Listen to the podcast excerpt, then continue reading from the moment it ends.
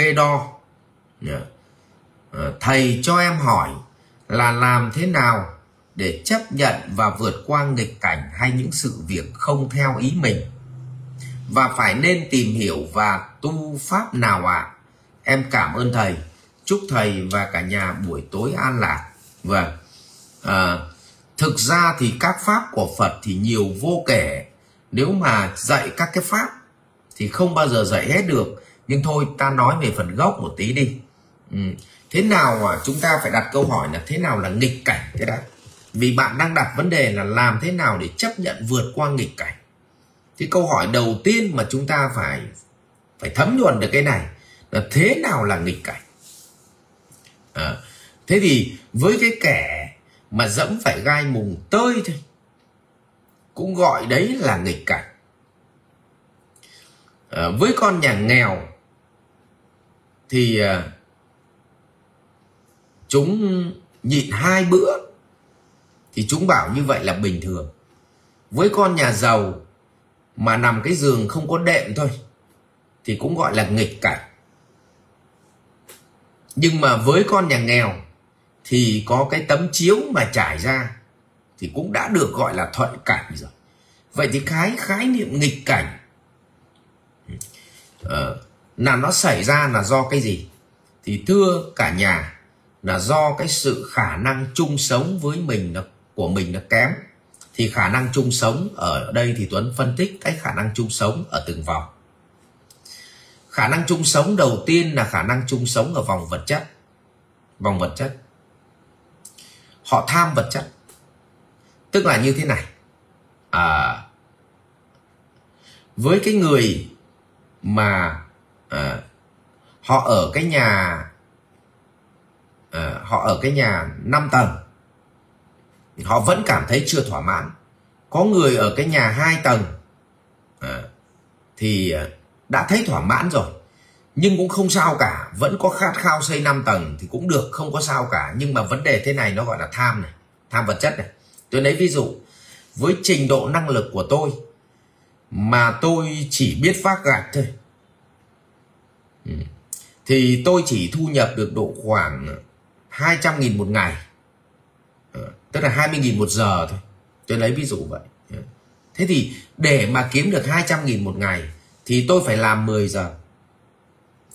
À, nếu còn nếu tôi làm 8 tiếng thì tôi chỉ kiếm được 160 thôi. Nhưng mà tôi nghĩ là 160 tôi tiêu không có đủ một ngày. Cho nên tôi xin tăng lương cho nên dẫn tới đó là gọi là tham. Vậy thì muốn mà tạo ra thu nhập cao hơn thì bắt buộc một, bắt buộc một là bạn phải nâng cao trình độ bạn lên. Hai là bạn phải chấp nhận làm nhiều giờ hơn để bạn có thêm vật chất. Nhưng mà đa phần thì con người ta tham là học để nâng cao trình độ cũng không muốn học. Nhưng mà làm thêm giờ thì cũng không chịu làm thêm giờ. Mà đòi có thu nhập nhiều hơn, cho nên mới sinh ra ăn cắp, ăn trộm, lừa đảo đấy là gọi là tham vật chất. Ừ. Và như vậy là khi tham như vậy ừ, thì họ, vì họ muốn vượt qua cái nghịch cảnh của vật chất. Vậy thì mình năng lực đến đâu, mình được hưởng thụ đến đó. Và tất nhiên, mình vẫn có khát vọng được hưởng thụ vật chất cao hơn. Nhưng muốn vậy thì mình phải nâng cao trình độ mình lên để kiếm được nhiều tiền hơn trên một giờ, hoặc mình phải chấp nhận làm nhiều giờ hơn trên một ngày thì như vậy người ta gọi là vẫn ham vật chất, nhưng không rơi vào vòng tham. Loại tham thứ hai là loại tham cảm xúc. Loại tham cảm xúc. Loại tham cảm xúc là đi đâu cũng muốn người ta tôn vinh mình. Và người ta không tôn vinh mình thì là mình gặp bất đắc như ý và mình gọi là nghịch cảnh và mình buồn. Loại thứ ba là loại tham sinh mạng người ta cho mình ăn một cái gì đó mà mình sợ không sạch. Là mình phải nhòm nhòm, ngó ngó, mình lau cái bát, mình lau cái đĩa. Ngồi cái ghế thì phải lau cái ghế cho nó sạch đến nhà người ta. Thì cái gì cũng nghi nhà người ta bẩn và sợ ảnh hưởng đến sinh mạng của mình. Cho nên người ta ghét, người ta không muốn mời đến nhà. Xong cũng bảo gặp nghịch cảnh. Có những người có trí tuệ, nhưng mà tham trí tuệ. Cho nên đáng lẽ con mình 4 tuổi chúng biết ăn biết ngủ biết học hành là ngoan. Nhưng con mình 4 tuổi thì lại muốn nhồi nhét nó biết tiếng Anh biết tiếng Nhật biết chơi đàn piano biết thanh nhạc. Thì cuối cùng đứa trẻ đấy nó vô tình nó trở thành một cái gì ạ? À, một cái máy tính. Mà với một con chip yếu nhưng cha mẹ cài đủ các cái chương trình vào đầu nó và gọi là nó là thần đồng. Nhưng sau này có khi nó lại bị tâm thần. Như vậy cái đấy gọi là tham trí tuệ tham tiếp theo là tham nghiệp lực.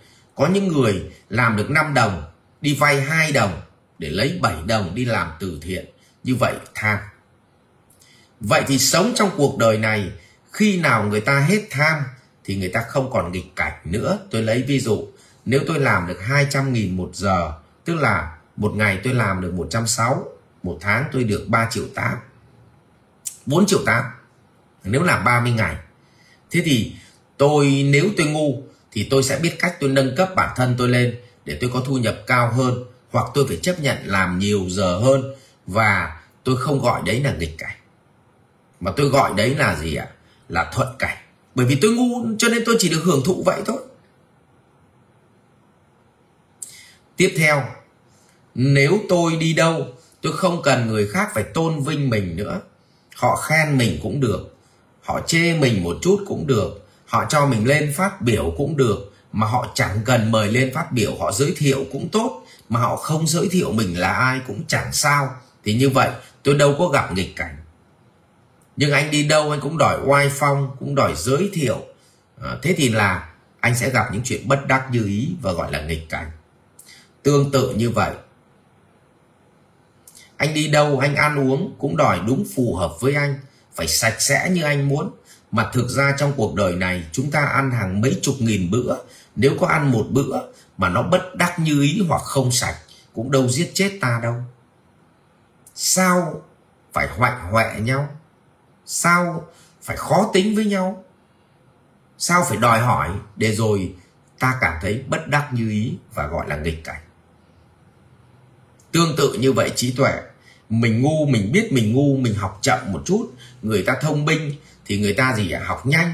Mình là con rùa, mình về đích chậm, con thỏ nó nhở nhơ kệ nó. Việc của mình là mình học phải cho nó được. Cho nên học chậm một chút cũng được. Người ta học nhanh thì do người ta trời phú cho thông minh kệ người ta. Thì như vậy, mình đâu có gặp nghịch cảnh. Nhưng mình cứ đòi học vượt người ta cơ. Ừ. mình phải nhanh hơn người ta cơ. Mà cơ địa của mình thì không nhanh hơn mình là rùa, nó là thỏ. Mà thỏ rùa cứ đòi phải là chạy nhanh hơn thỏ, thì lúc nào chả là nghịch cảnh tương tự như vậy làm nghiệp lực cũng vậy. Đi giúp đỡ người khác, mình có điều kiện đến đâu thì giúp đỡ họ đến đó. Có tiền thì giúp đỡ tiền, không có tiền thì giúp đỡ bằng niềm vui. Gặp người ta chào hỏi, sởi nởi cười nói cũng là được mà.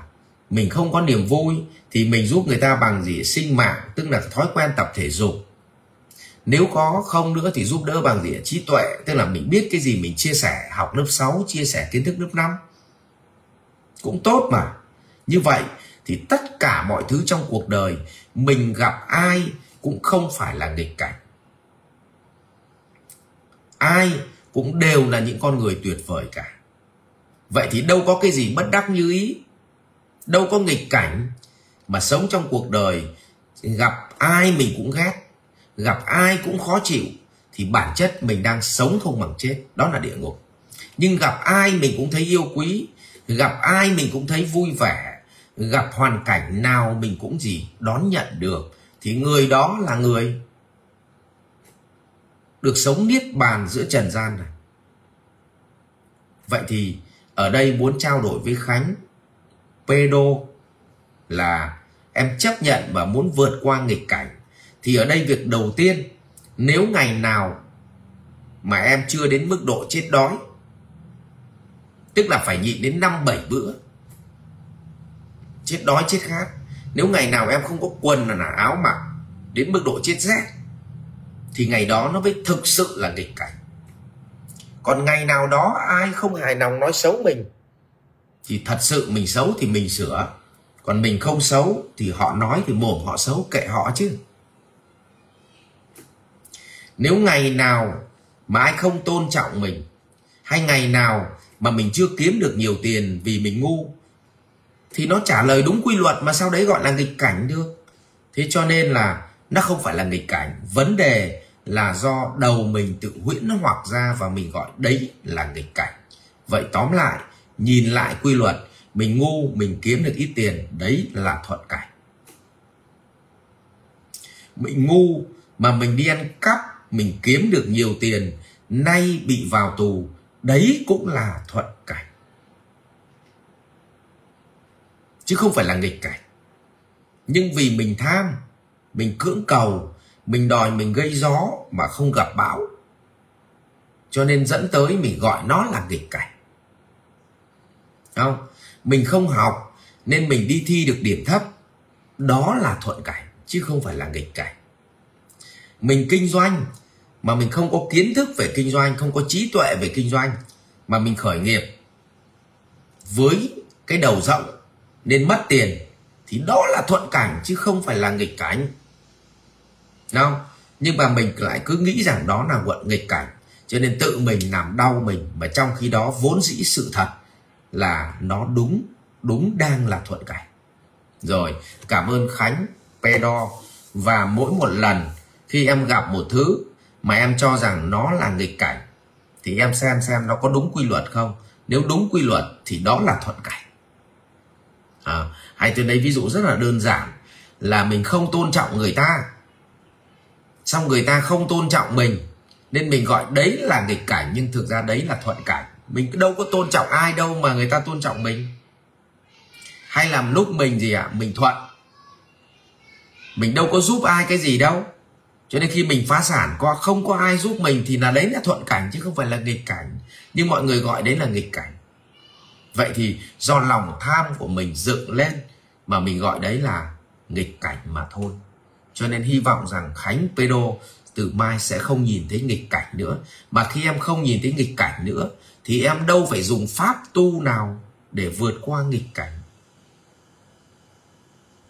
Còn khi mà chúng ta lúc nào cũng nhìn thấy nghịch cảnh, thì bạn có học một tỷ pháp tu, bạn cũng chẳng bao giờ vượt qua được nghịch cảnh. Vì chính bạn toàn dựng lên nghịch cảnh trong suy nghĩ của bạn, thì vượt làm sao qua được? Rồi à chúc khánh pedo sống hạnh phúc và không gặp nghịch cảnh.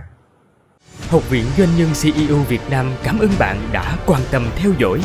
Để biết thêm chi tiết về các chương trình huấn luyện của thầy Ngô Minh Tuấn và Học viện Doanh nhân CEO Việt Nam, xin vui lòng truy cập website ceovietnam.edu.vn